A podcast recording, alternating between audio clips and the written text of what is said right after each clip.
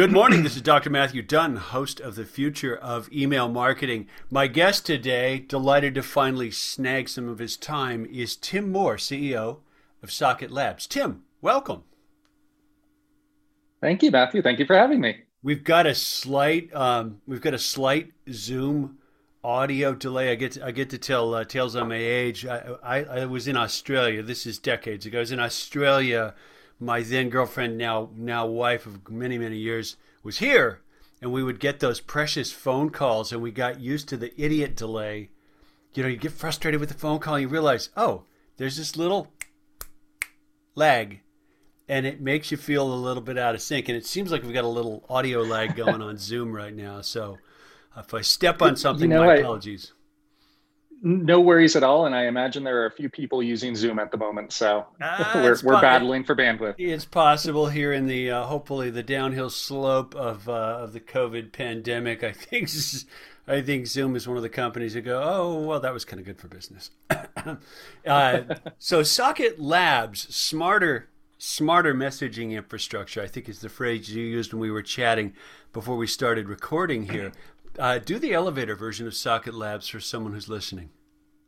Yeah, absolutely. So the, the company as a whole has been around for quite some time. So it's it's over a decade old, and really where our roots are is is in sending infrastructure and sending infrastructure through the two kind of what I would uh, qualify as the, the key mechanisms by which email is deployed. It's either deployed on-prem, it's deployed through the cloud. Mm-hmm. Um, SocketLabs started uh, with on-prem. They eventually oh, really? evolved into okay. cloud, um, as many uh, have in, in the space. And you know that's that's really where the roots are is is within email infrastructure. Now, uh, I would say where we're headed and where we think the opportunity exists within the marketplace and where the need exists within the marketplace is really taking that email infrastructure that largely hasn't undergone a lot of change over the past 10 years or so and start to reimagine it and start to think of ways that we can make the sending pipe smarter than it is today. So take a, what is a relatively unsophisticated and, and somewhat commoditized sending pipe and really turn it into something that's intelligent and something that can play nicely with some of the other advancements that have been made in the space and the marketing automation and the, the personalization and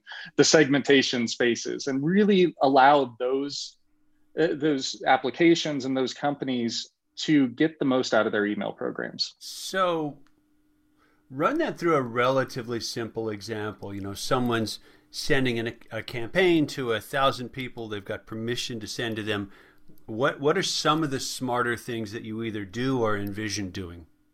Yeah, absolutely. So I think the, the way that I would describe it right now is you have a, a few different hops that things really start to make. So if you start at the far left, you have your data intake process, which is uh, kind of becoming CDPs right now. Uh, so you have your customer data platforms where data in. Uh, data gets pushed from a customer data platform into a marketing automation engine.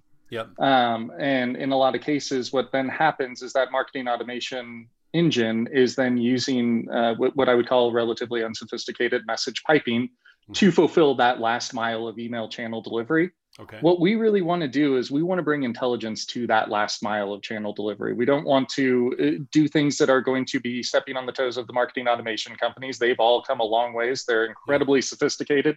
The targeting that they can do, I couldn't have imagined 15 years ago when I started yeah. in email. Yeah. Um, so what we really want to do is we want to enable that.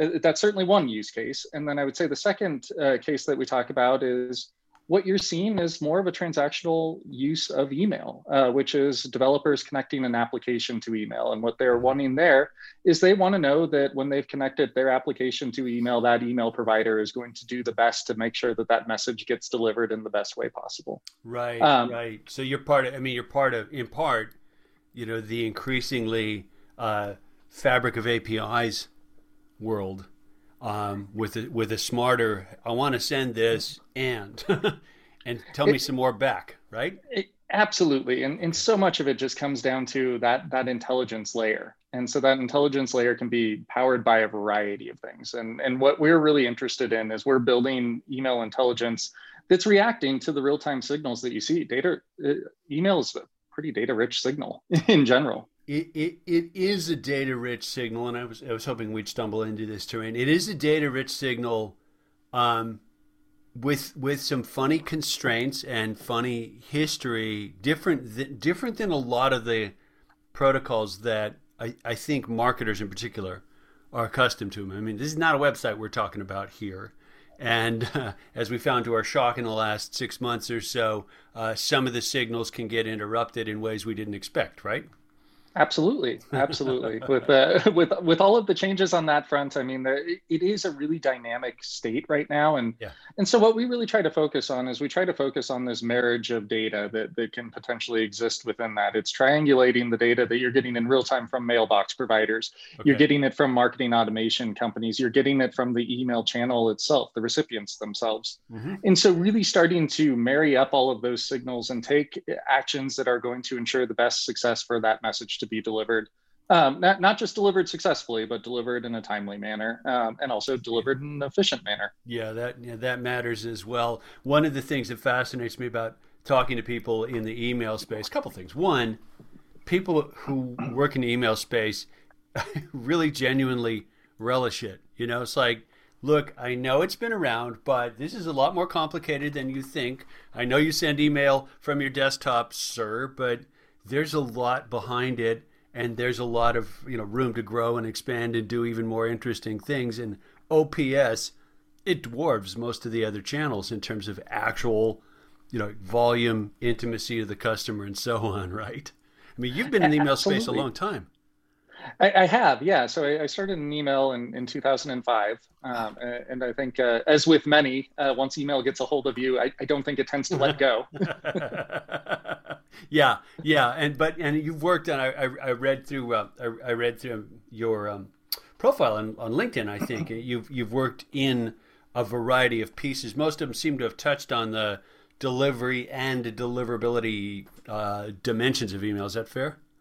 It, absolutely, and I, I, think if I look back at, at my career over uh, what the, the, past 17 years now, um, I would say one thing that I've really tried to do is I've tried to get a full understanding of every angle of the email ecosystem. It's such a nuanced channel.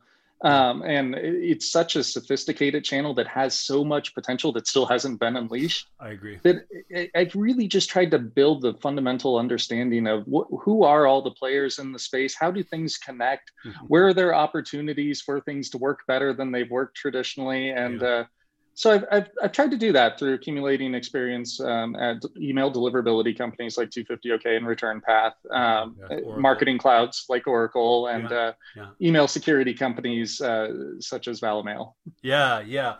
I, I, I'm curious your thoughts because you know now you're you're steering you're steering the ship right. You're the guy with the with the captain's hat on for SocketLabs. Um, one of the things that struck me about the email space is it was cloud before cloud had a label to some extent.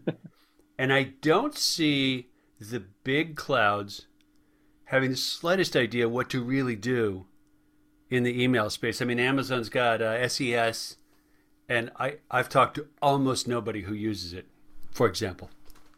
It, absolutely, yeah. I, I, think when you look at the the big cloud providers, um, you know, be it Azure or, or Amazon or or Google, um, mm-hmm. it, it's not something they fully embraced yet. I, I, don't know that they quite know how to react to it. I, I think yeah, that's probably going to change.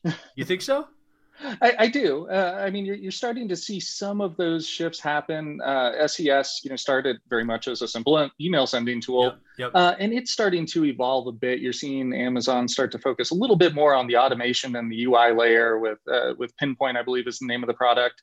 Yeah. Um, so there there are some movements in that space, but it's certainly not as fast as you would expect with with those types of players. Yeah, and it seems like it's more, it's it's more difficult to to put a block on the diagram and says handles email because because of the complexity that you already alluded to and and frankly the um, the sort of unpredictability and nuance and is more complicated than it looks kind of thing. I mean, compute power, spin up a VM. I know that's not simple, but it's nuts, bolts, and screws for the digital age. And an email is not just one nut and one bolt; it's a whole assembly you know it, it, it, takes me back to a saying and I, I'm I can't attribute it to any one person because I've heard it from multiple people through the years uh, but as the saying goes uh, sending email is quite simple. Uh, sending email well is very very difficult.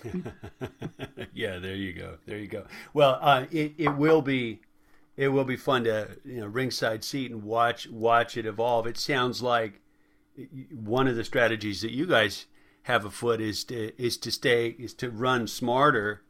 Um, and if if some of the simple stuff starts to get more commoditized by uh, big cloud providers, it's like so what? It, absolutely, I, I, think there's always going to be a need for a smarter email sending tool, um, and, and, I think a, a part of what makes us good at what we do is we know our surroundings. We know where we fit within the space. Mm-hmm. Uh, we don't try to boil the ocean um, we don't try to do marketing automation better than a marketing automation company can do it. We yeah. don't try to do segmentation better than a CDP can do it. Yeah. Uh, you know, we, we really try to focus on our core competency, which is really the successful and intelligent delivery of email. So that's absolutely where we're focused moving gotcha. forward. Gotcha. Gotcha. So, um, so you you, you fit, you know, you're, you're in the more invisible piece, if you will, of the of the job that an agency or an email marketer or an email marketing department is up to. Vital, but but they're not necessarily staring at you know SocketLabs logo on a user interface all day long, right? Absolutely, we're we're a bit more behind the scenes, and I, I do hope with uh, us really embracing the intelligent sending of email that does it, it is something that is is more highly valued by the industry. Um, I think it's always been kind of viewed as as a given uh, that if if we do everything up to that sending of email, um, it's going to go out the door, and pipe A is going to connect to pipe B, and things will happen. Yeah. Um, I, I, think what we really would like to do is we'd like to start to bring some interesting variables to that because that's just an area that really hasn't been optimized yet. If you look at the industry as a whole, there's been optimization all around the messaging pipe, but nobody's actually optimized the messaging pipe itself. Um, you know, when you look at the optimization, uh, personalization has obviously come a long ways. You have subject line optimization, you have content optimization, send time optimization. It, everything about email can be optimized. But the one thing that nobody's really done is nobody's really figured out are we sending email the most intelligent way? Is email being routed the most intelligent way? Are we reacting in real time to data signals that we should be reacting to? Yeah. And so that's where we really want to start to, to challenge the status quo. Good. I'm glad to hear that. I'd actually have to say my reaction to the list you just went through is I feel like I feel like the actual content piece of email is still a poor cousin at best. Uh, you know, companies will spend a zillion dollars on the tool that's going to send campaigns, and they send ugly stuff, irrelevant stuff, and don't really know what's inside the envelope at a certain point. I challenged someone the other day on a call. They were talking about a you know a case study, and I'm like, so did you, you like do you really understand the you know the content that made the difference? And the answer honestly is no. There's no there's no real measures and metrics and uh, rigor to that piece of it, which you know baffles and frustrates me to believe that aside. There's definitely room for smart delivery, so it's del- it's cool to hear where you're headed. I looked at a stat on this on the um, on the SocketLabs website, you you touch what is it, 600 million messages a day? Well, it's it's data points. So uh, data when points. we're looking at uh, all the data points that we're ingesting, I mean that that just speaks to some of the data-rich signals that yeah. exist within email. And so what we really want to do is we want to make sure those data signals don't go unused. I, I think in in too many cases, uh, we aren't fully leveraging the ability to intelligently send through interpreting data signals intelligently. Um, and it's it's almost all this email data. I don't want to say goes to waste, but it certainly is suboptimally used. Yeah, goes to waste is good. So what are what are what are at least a couple of the you know layman or uh, business person would get it examples of signals not necessarily used optimally. Yeah, so I, I would say certainly the the way that so let's let's take a multi-tenant sender. So let's take somebody who sends on behalf of others. So a marketing automation company, for okay. example. Okay. Uh, there's some really interesting things that can be done with how you uh, pool IPs and how you segment customers and how you make sure that a bad customer doesn't negatively impact good customers. Uh, and most importantly, how do you identify uh, quickly and, and remediate a bad customer? Okay. Uh, so I, I, think there's a ton of opportunity when, within that space um, you know, one of the things when you talk about somebody connecting a developer connecting an application to email, mm-hmm. I think one of the areas that we really want to start to focus on is getting to those folks early and installing some of those deliverability principles early. Because it's really easy well it's it's i should say it's easier to do things right from the start than it is to go back and fix something that's already broken. Yeah. Um, so we, we really want to install some of those deliverability principles and some of them are done through people and guidance and some of them are done through product and intelligence. Mm-hmm. but we want to make sure that those values are graphs really early in the process. Uh, so people are, are off on the right foot um, you know before before they do run into issues and so they're sending in the right way uh, right off the bat uh, and I, I, think that's something the industry struggled with a little bit. Uh, I, I, don't think deliverability principles and concepts and, and intelligent sending strategies happen early enough in the life cycle of, of people that are using email. Uh, I, I, think too often it's just it's it's too expensive or it's too the solutions are too over engineered or um, you know the the offerings are overkill. I, I, don't think there's a great path for somebody who's just getting to that size where deliverability really should matter. Hmm. uh, i don't think there's a great entry into that world for them. And so that's one of the things that we really want to focus on is not just catering to the largest most sophisticated senders in the world. That's absolutely what a lot of our next gen platforms are going to be designed to do. But also really starting to focus on those folks that don't have a deliverability resource internally and, and they don't need a full-time deliverability resource but those companies that we can help them by intelligently sending their email, we can help eliminate the need for that full-time role and start to focus on programmatically solving some of that and, and educating them. So rough analogy. Um, there was a time when a, a business of fill in the blank size would would tee up the we're going to replace our website we're going to put a new website in place and they they merely jump into what the page looked like in the design and not really pay attention to search engine optimization until somewhere somewhere down the line.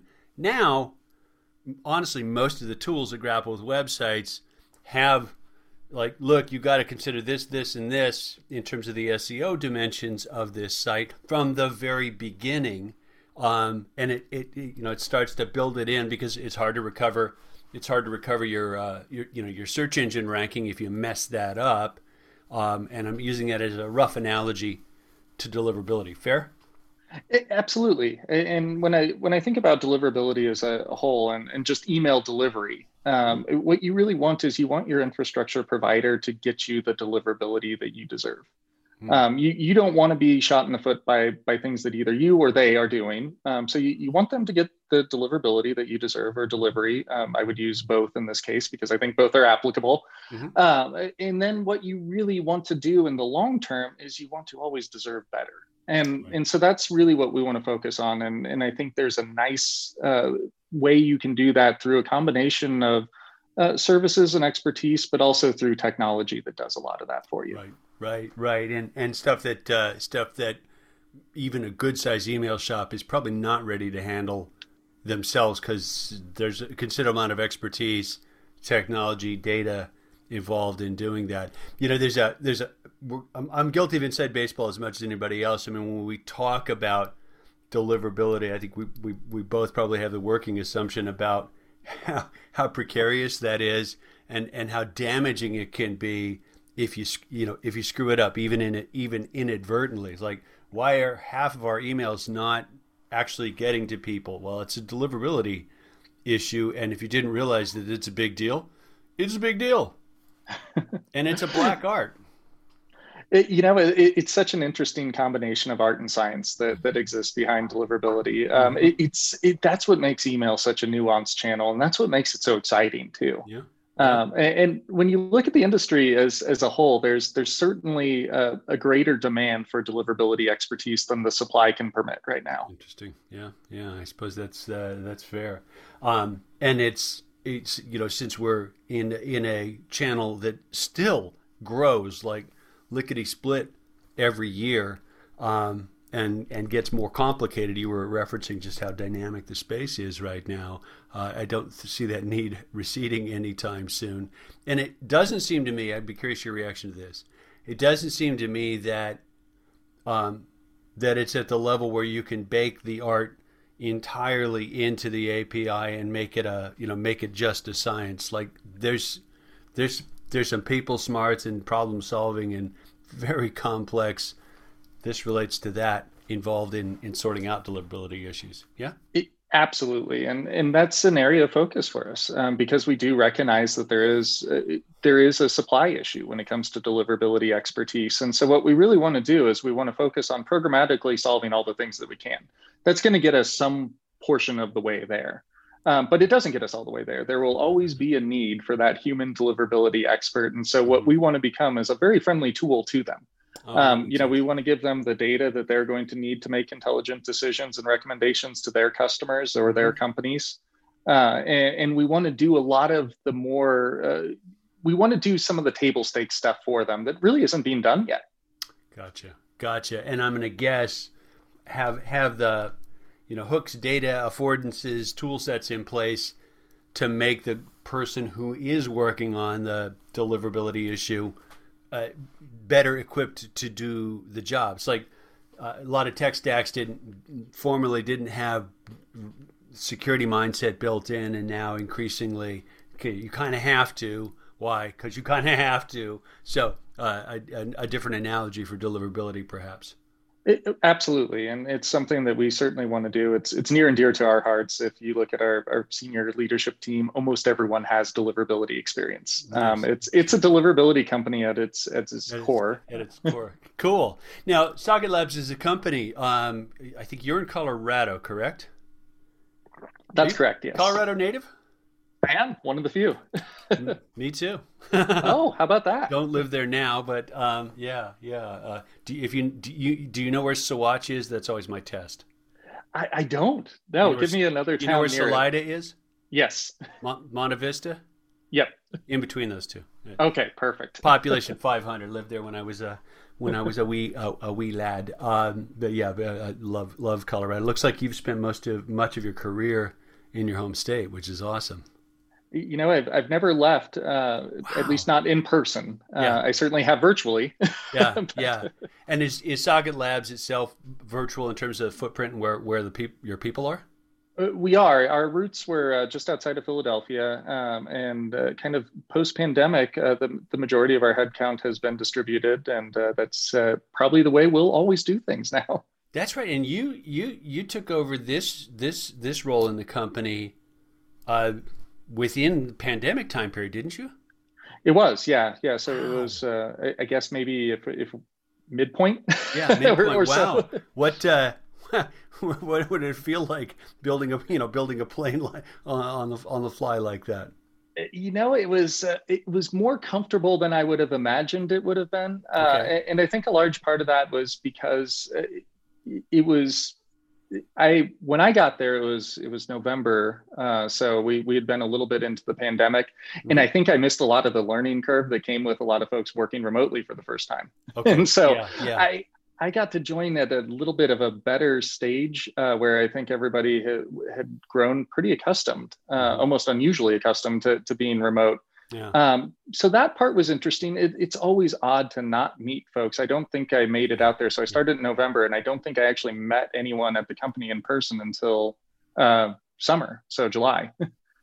wow. So like the whole, you know, in terms of onboarding to the to the job and the role, the you know the the interview process, board meetings, all of that stuff, virtual, virtual, virtual.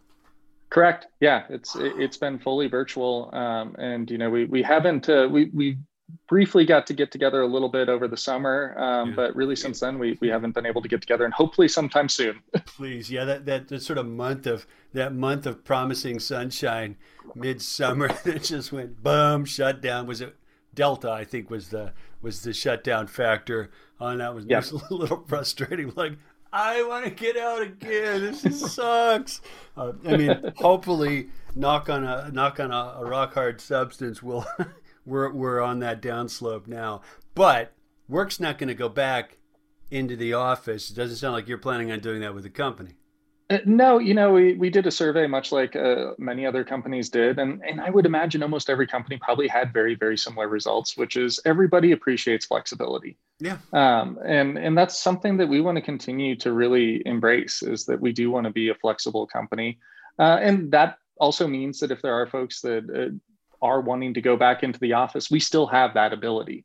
Um, but the majority of the company is really comfortable working remotely. Um, remotely, yeah, yeah, and it's kind of the nature of the work as well. I mean, you don't handle cardboard boxes, right? So it, no, ab- absolutely, and and I think you know some of the technologies that everybody's been able to implement have certainly been helpful uh, in that.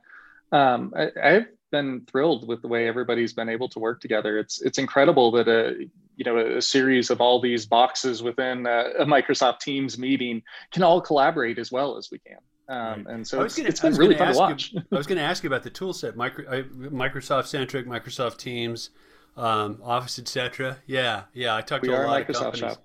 Yeah, that's. Uh, I'm, I'm actually a Microsoft vet, although way before Teams before Teams was envisioned, and it's been it's been fun watching when when Slack kind of busted loose. The oh, this is going to kill Office. I'm like, I would not count the boys in Redmond out anytime soon. They've got a mighty mighty foothold, um, and and I talked to a lot of companies that are that are they're kind of comfortable in that ecosystem. And Teams keeps seems to keep improving, right? Their their Mac client kind of sucks.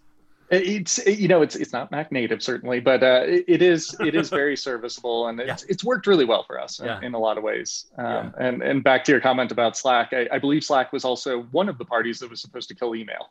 Yeah, yeah, oh yeah, yeah, that, yeah. That, that you're right. That was that was the prediction, and uh, we don't make hefty use of Slack, maybe in part because I personally find it astonishingly interruptive. Like I'm working, I'm thinking, I don't want bing, bing, bing, bing, bing all the time, right? I'll get to you, you know, when I'm done with this task. You know, I don't. I, if you give permission for that constant interrupt, it can really chew the day up. And at the same Absolutely. time, virtual company, you, you, can't stick your head in like all the stuff we're starting to explore now. You can't stick your head in the you know in the office and say, "Hey, got a minute to talk about this." So, how do you conduct that so you get flow without destroying you know a morning's work with it with the wrong interruption. It, it, it's a very interesting dynamic, and I've I've been thrilled, particularly on on the product development side of the house, where there is a lot of collaboration needed. Um, yeah. Those teams have been phenomenal in how they communicate and how they still get those brainstorming sessions that yeah. you would generally only get in person. They they've been very deliberate in uh, setting ways to make sure those still happen. Good, good, yeah, because we're we're gonna have to we're going to have to find the ways to to reinvent something that we were wired to do a different way. I mean, if you look at the literature, particularly the academic lit, on uh, collaboration and innovation, the informal stuff is integral, if not more important than the formal stuff. But we're not having beer and coffee, you know, with the people that we're that, that we're collaborating with now. We're doing things like this and figuring out how to how to how to allow for the the the, the social exchange of information that underlies a lot of uh, a, a, lot of innovation. It's, it's going to be it's going to be a heck of an experiment for a while.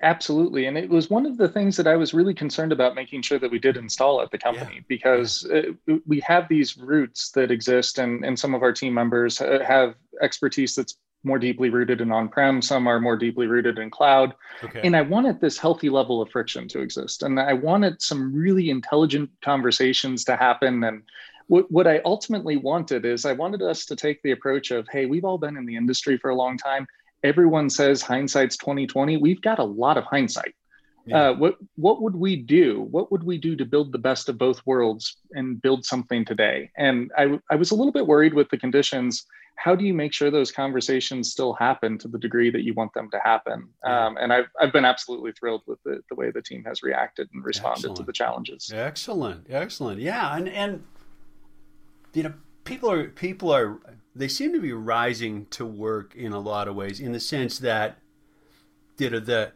I've worked remotely for most of 20 years. So I was kind of like, welcome to my party, everybody. Um, and the reservations that had held so many employers back from the work from home thing because the technological mechanisms have been around since before you know before the big bug got loose right? But there was a there honestly there was a trust thing. Well if you work so i'm not really sure you'll get as much done. And like you look and people are like yeah i will. In fact guess what? I'm getting more done than i was before. So like thanks for letting me off the hook. I could have told you that. I could have told you that a decade ago or something like that. And P.S. Adding an hour to the day probably doesn't suck for anybody. no, it's it's amazing the the time that everyone gets back uh, through that, and, and also just the it's so nice that everybody's able to work on their own mental schedule. Um, yeah, good point. It, it's difficult to sit at a desk for eight hours and be sharp. yeah, yeah, and and and when you're sharp is different person to person, and and uh, you know what refreshes you or reloads that or resets that differs person to person as well. Do you have any folks, without naming names, do you have any folks who you think would go back into a, a, socialized work setting, an office, a shared office, a colo, or something if they had the option? I think there probably are some some folks that, that prefer that, um, and I don't know that they would do it necessarily full time. I think uh, yeah. generally what I sense from our surveying, yeah, it was uh, part part time, kind of on, part-time. on their schedule. Yeah, uh, which which you can't blame anyone for. I mean, that's that's the one thing that this has all introduced is flexibility. I ran a I ran a virtual company in oh, 2005, 2006. You know, head office was uh, Southern California, but we hired a marketing team. I stole them from a company, uh, VP and designer, and the designer thought she was itching to work from home. She was in Vermont. We're in California, right? And I'm in Washington. And it took about a month and she was going out of her mind. She was stalking everybody on Skype. The minute the West Coast lit up, she'd pounce on them with ah, like you tell us you needed the action. We ended up uh, we ended up uh, paying for a desk at a company in town, a completely unrelated company, so that she could work, but be around people because for her that was just a, a better fit. She was going out of her mind working at home. Like, huh? And I'm going to bet I, I my gut is there's at least a third of people for whom that's better. Some interaction, some live conversation, somebody else in the room, not just them and the cat. Um, and we'll have to start figuring out how to do that. Maybe the colo spaces will actually have a whole new lease on life uh, as we come out of this. It's certainly possible, and, and remote work before the pandemic was was certainly a lot different. Uh, yes. I, I did so for quite a while, and I I don't recall ever being on video as as often as I am yeah. now. yeah, we we made this. We made. I mean, Zoom's got the Zoom is the Kleenex of video, right? Zoom's got the the label of it, but we made this adaptation to video.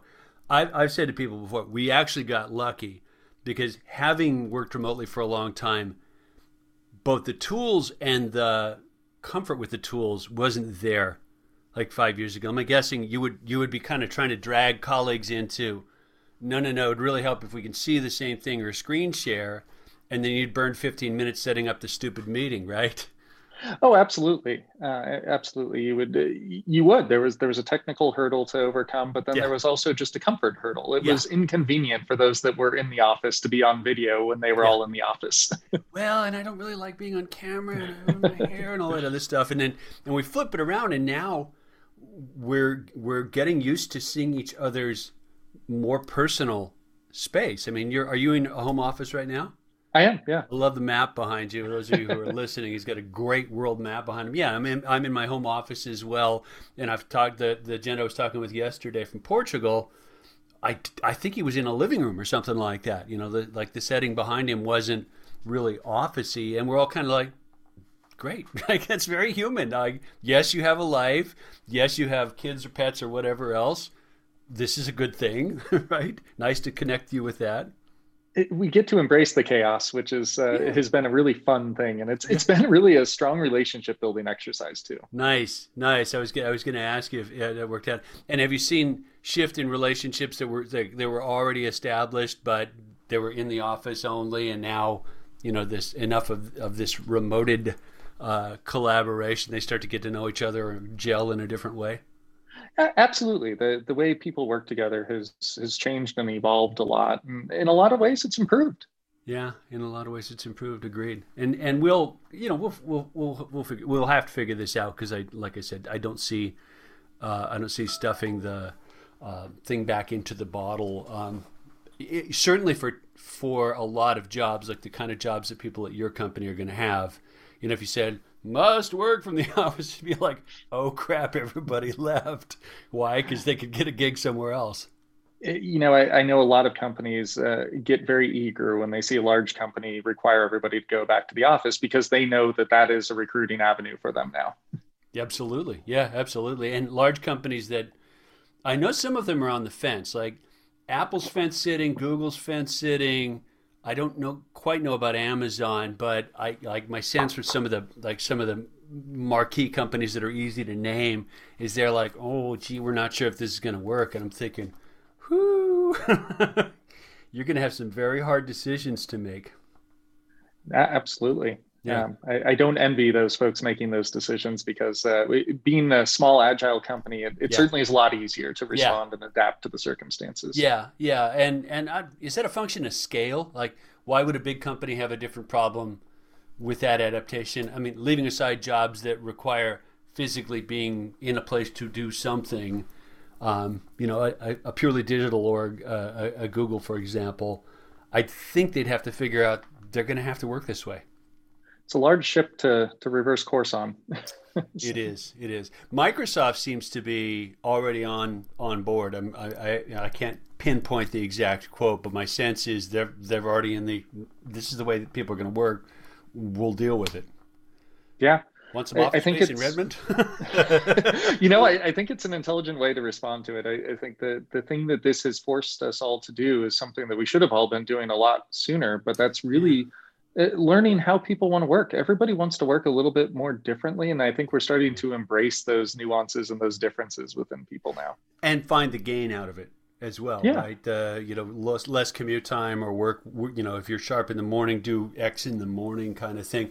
I I, I would like to see, and I mean now we're going way far afield from email, but I I would like to see a less jury rigged approach to the tools for remote collaboration. I mean, I'm sitting here, I'm sitting here on a Mac, you're sitting probably in a Windows box. Um, you're probably looking at a, a monitor that was originally designed for, you know, documents, spreadsheets, code, whatever, right? Um, is it big enough, really, for us to have a face-to-face conversation? You're looking slightly down because of the right because of the configuration yeah. of is it a note, like notebook screen? Well, no, I'm I'm MacBook Pro. So MacBook I'm, Pro. I'm... Okay, cool, cool. Like, and I, I'm I'm a geek on this stuff, and as I said, I've worked remotely for a long time, so I finally ended up with second monitor above the primary monitor, and camera on a stand that goes up, so I can I can actually see you and look into the camera. But we're jury rigging this stuff. You know, I'm getting parts off of Amazon, and you know, well, what if the camera's here? Will that work? And oh, the mic there, that worked. And realistically, I'd like a screen about 60 inches wide. So if I were talking to you, you're pretty darn close to life size. And maybe yeah. we'll maybe we'll start to see less of the my PC can do this as well on collaboration and more of a how do we really make shared space so that we can be together and it's digital. Absolutely. Yeah, I, I, do think that that's going to be the next evolution of this. Um, and I, I, know our product development team. One of the things that that they do look into is is kind of these virtual whiteboarding type of yeah, tools. Yeah, Miro and so on. Yeah, they're cool, aren't they? It's really cool. I mean, I just imagine this just even a few years ago. I, I don't think anyone could have imagined where this would all go. Yeah, not not pandemic, just but I mean some of the, the, the technical nuances. yeah, yeah, and and you know the the, the room for the scribble, the hand, the visual. You know, there's a whiteboard behind me. If you're listening to this, and and like I don't think so well without a whiteboard, kind of a thing. But to be able to share it, see it, modify it, mark it up, um, that matters in collaboration. It does a lot. Yeah. No, absolutely. I I was. Uh, there was a there was a platform. Do you know the name Ray Ozzie? I don't know. Ray Ozzie was the architect uh, guy behind Lotus Notes, and then he eventually became CTO of Microsoft for a while. Like just like brilliant world class developer way up here. He spent a couple of years working on a platform. Gosh, I think it was called Groove, and it was a peer to peer. work and collaboration platform. Microsoft eventually, when they, they bought Groove, I think to get Ray Ozzie there. But I was on a session once where a handful of us were using Groove. We didn't work at the same company, and there was a there was a tool for doing mind mapping in Groove, and we started down a rabbit hole talking about something, but we were everyone was mind mapping on the fly to keep track of the conversation, and it was fascinating. One guy went off in this direction building the tree, another guy went off in this direction building the tree, and we're all looking at this thing going growing in these different directions at once. Like that is flipping fascinating. It's like no one had control of the marker. Everyone had yeah. their own. and their contribution was it was much more like jazz, you know? It was much more like, "Oh, you're doing that. Let me jump over there and connect that to this." Like and I've never seen I've never seen a tool that does that much real-time free flow since, but I hope someone will listen and goes, "Oh, good idea. Let's go build that." Cuz it was it was unbelievable to see live that someone's thinking in a different direction but they didn't have the constraint of, you know, Matthew's got the marker that we're used to.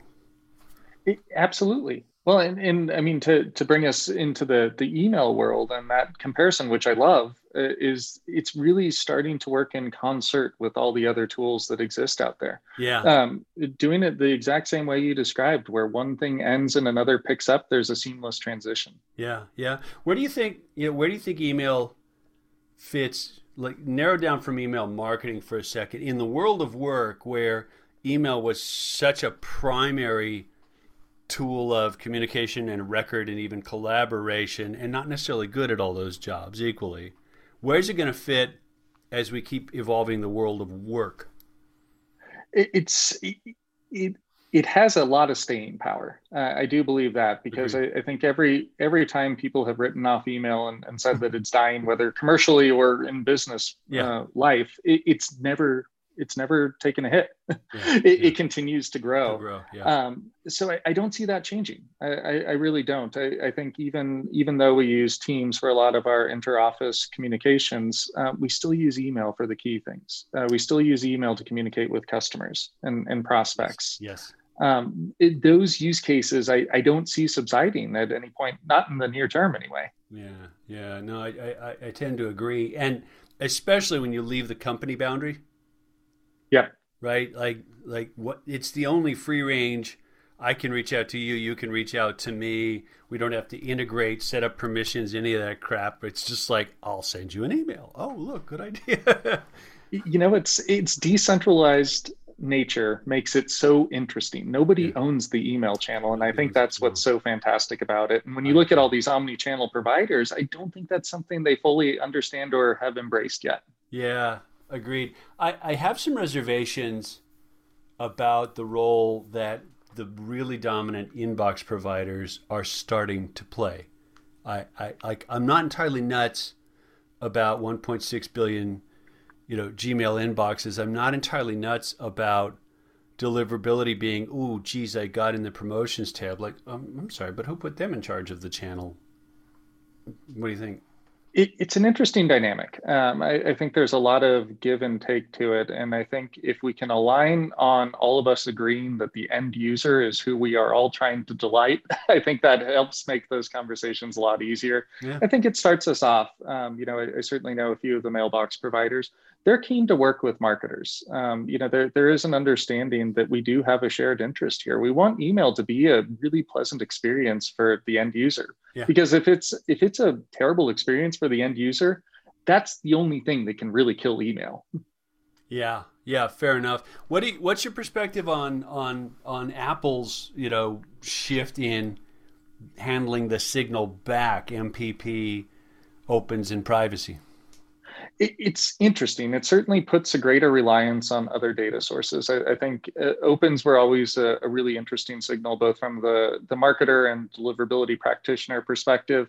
Uh, so to have that signal nullified a little bit, um, and I wouldn't say that it's rendered useless because I do still think it's a, a strong directional signal. Mm-hmm. Um, but to have that change take place, we we all had to adapt, um, and it's it's something that was probably long overdue anyway. Um, yeah, it, we we have a, a scoring product, so we we look at mail streams and we score them relative to uh, other mail streams. Mm-hmm. And I believe there's 36 data inputs that go into it. So opens was one of them. Okay. Um, and does it remain one of them? It does. It just has changed how it's used. So we look at it more as a directional indicator uh, versus kind of a, a forensic actionable indicator. Um, gotcha. So it's it, it's caused us all as as an email community to think about things a little bit differently. Um, but I think some of that's overdue. I, I, do think that some of us were probably a little bit too reliant on engagement data. um, I, I, think this has forced us to, to think a little bit more outside the box and go yeah. a little bit deeper into the funnel when we're looking at conversion data uh, yeah. for end users. Yeah, yeah, no, uh, uh, well, well, well put. It, it really has been a um, kind of a woof, wake up, wake up, lots of conversations, lots of reevaluation. Um, you know, we're we're I have two perspectives on the MPP thing. One, and I said this tartly a few times, if email marketers had made more interesting use of the content capability in email, it wouldn't have necessarily been such an easy move. If if uh, pixels were replaced with content that consumer could see that was of use to them, Apple might have considered whether or not that was the best thing to do. But you know, 98% of email, no no no real time content, nothing particularly interesting visually, and the pixel's really there for the marketer, not the consumer, not the end user. Yeah, I, I, think there's certainly some truth to that. And I, one of the things that we've really seen throughout the past decade within email is a lot of the things that everyone wants to do, there just isn't a technical capability to do it. Yeah. Um, yeah. And I love tackling that problem from the email delivery perspective. is is just talking about if if you could envision a world where your email infrastructure could work for you in the most flexible way possible and is capable of fulfilling anything you could potentially think of, mm-hmm. would you want to do that? yeah. Okay. Wow. I, I love I, I, I it's very clear that this is your space. It's like it's almost every word. It's like ah, this guy gets this space and knows it. Sounds like you got a whole team lined up behind that, which is awesome. Where do you uh, where do you see SocketLabs in say a year or two? Like, what do you think might be different by then? Well, it's it's going to be interesting because there are a lot of external variables that are happening within the industry that are influencing a lot of things. Uh, and and one of the things that we've really seen is uh, it, we're one of the few email companies left in the email infrastructure space. I think we might be the only, um, wow. or at least the largest independent email sending company out there. Um, because you, you look at the competitive landscape and how it's changed. It, it started acquired. with SparkPost. Yeah, yeah, and SparkPost gets acquired by MessageBird, an SMS company. And then you have, uh, well, SendGrid. I guess even before that, you had SendGrid get acquired by Twilio, an SMS yep. company. Yep. And then Mailgun. Uh, you had Mailgun uh, and yep. Sinch, an SMS company. Um, and, and, so there's an interesting omni-channel space. And so the, the thing that I really keep my eye on and what I'm really curious to see how it'll all play out is what is going to happen with these omni-channel infrastructure providers. Um, so you got your omni-channel infrastructure providers and Twilio and, and Sinch uh, and MessageBird. It, you know, the, the first thing that I notice is, okay, they aren't email companies anymore. So it, it, it seems unlikely that they're going to invest heavily in email. Uh, I certainly don't think email innovation innovation of making the pipe more intelligent is probably on their radar. Um, and, I, I don't blame them. They're gigantic companies with huge uh, revenue targets to to adhere to. Uh, are they going to start to go back in the Martech stack? So are they going to take their focus where they're kind of in this email channel delivery and omni-channel delivery space are they going to start to get into automation yeah. and then into cdp type of uh, territory and i think if you read the signals that are happening right now, it's it's kind of already starting. Um, you know, with with Twilio, they've acquired Segment, so they have a CDP. Yes. They've released Twilio Engage, which is effectively a marketing automation platform. Yeah. So I, I think what you're seeing is you're seeing the omni-channel providers really start to compete with the giant marketing clouds and and kind of the Gen two marketing clouds that mm-hmm. exist out there. Mm-hmm. Um, it, it's a land grab um, that that they're all participating in. So it's it's going to present some really interesting conversations because they're competing with their customers in a lot of these cases. Interesting. Yeah, yeah, that makes that actually makes a ton of sense. And Send SendGrid is the one that for, for some I've worked enough with Twilio pre and post SendGrid to have have something to map what you just said onto. Yeah, that makes a makes a ton of sense. Puts you guys in an interesting strategic position because instead of you're not trying to go up the stack, you're trying to go down and deeper eh, at the base of the thing it, you know what, what we're trying to do is the the stack has stopped here. We're trying to see if it can go out here. You know hmm. we're we're starting to think about okay well email delivery has always been i mean eventually what happened with it is it kind of got commoditized uh, and everybody just agreed that hey what do you want out of your piping? Well you want it to be cheap and you want it to scale and you want it to be reliable. Yeah yeah. Well, well do you want it to perform in ways that you didn't envision it would be possible to perform in yeah. because that's really where i think the magic starts to happen is when you start to go farther right in that stack and you start to look at okay well what are the opportunities to send email better and smarter? Yeah yeah interesting. I, I, I see a i see a bit of an analogy to the real-time content niche that campaign genius plays in in that the big company biggest company in that space um, movable ink is you know like I, I read their homepage almost every day. I'm not dumb, uh, right? and it's starting to be less about email and more about all sorts of content, text, etc., etc. It totally makes sense as a move, but it means that they're less focused on, dedicated to exploring what's what's this channel all about. And there seems to be some sizzle on SMS, MMS right now I'm I'm not sure there's a stake there in the long run. Because um, if I got a lot of marketing messages on my phone, I my head would pop off. Like, don't don't do that to me, please. What do you think? It's interesting because SMS is such a difficult concept to understand as as somebody who's rooted in email. Um, it, it's just it, it's such an interesting and so much more intrusive, and the margin of error is so much lower um, but you know, from the omni-channel perspective, it's its unitary economics are very favorable. It costs a lot more to send an SMS than it does to send an email. Yes, it does. Uh, and, and, so I, I, do think that that's why it's the SMS companies that have been buying the email companies to this yeah. point. Yeah. Um, there, there's yeah. certainly some economics that work out in their favor. Yeah. Um, but I, I agree. I, I don't think we know the long-term sustainability of that. Yeah, yeah, and and we don't know what the folks in control of the end platform might decide to do with that, right? If if if Apple decided to change something about the handling of messages that land in their SMS client, their MMS client, like nobody's going to get to say boo about it. Like, oh, you decided to do that? I guess we're going to have to go along. We don't have a choice. Yeah, absolutely. And and MMS, SMS, you're you're dealing with such a more strongly regulated channel. Um, where, yeah. where email is decentralized, we're yeah. we're talking about yeah. something that is, is quite the opposite. Um, yes. So it's yes. it's a very interesting channel, and I do think that a lot of what the marketing automation providers are doing, particularly kind of the the Gen two marketing clouds, what I call them, is you know your iterables and Brazes and Klaviyos mm-hmm. and mm-hmm uh, and Bluecores of the world, yeah. they're getting so good with this cross-channel orchestration, and it's so interesting to see. Um, it, just to see, you know, how how you can try to choose right channel at the right time with the right message. Yeah, um, there are a lot of advancements that have been made, so it's certainly an exciting space. Um, but you know, from our perspective, it, the thing that still gets left behind is yes. what do you do to make the email channel more effective? well, one uh, uh, head of one of the bigger email marketing agencies out there commented on a call a month or two ago. He said, if you want your if you want to grow the email channel, uh, let them try some SMS campaigns because they'll come running back once they see the bill. Because um, it's at at scale, that's an expensive hobby, guys. I know I know you get 99% opens or something like that, but Mamma mia, you're paying for that attention in a very concrete way.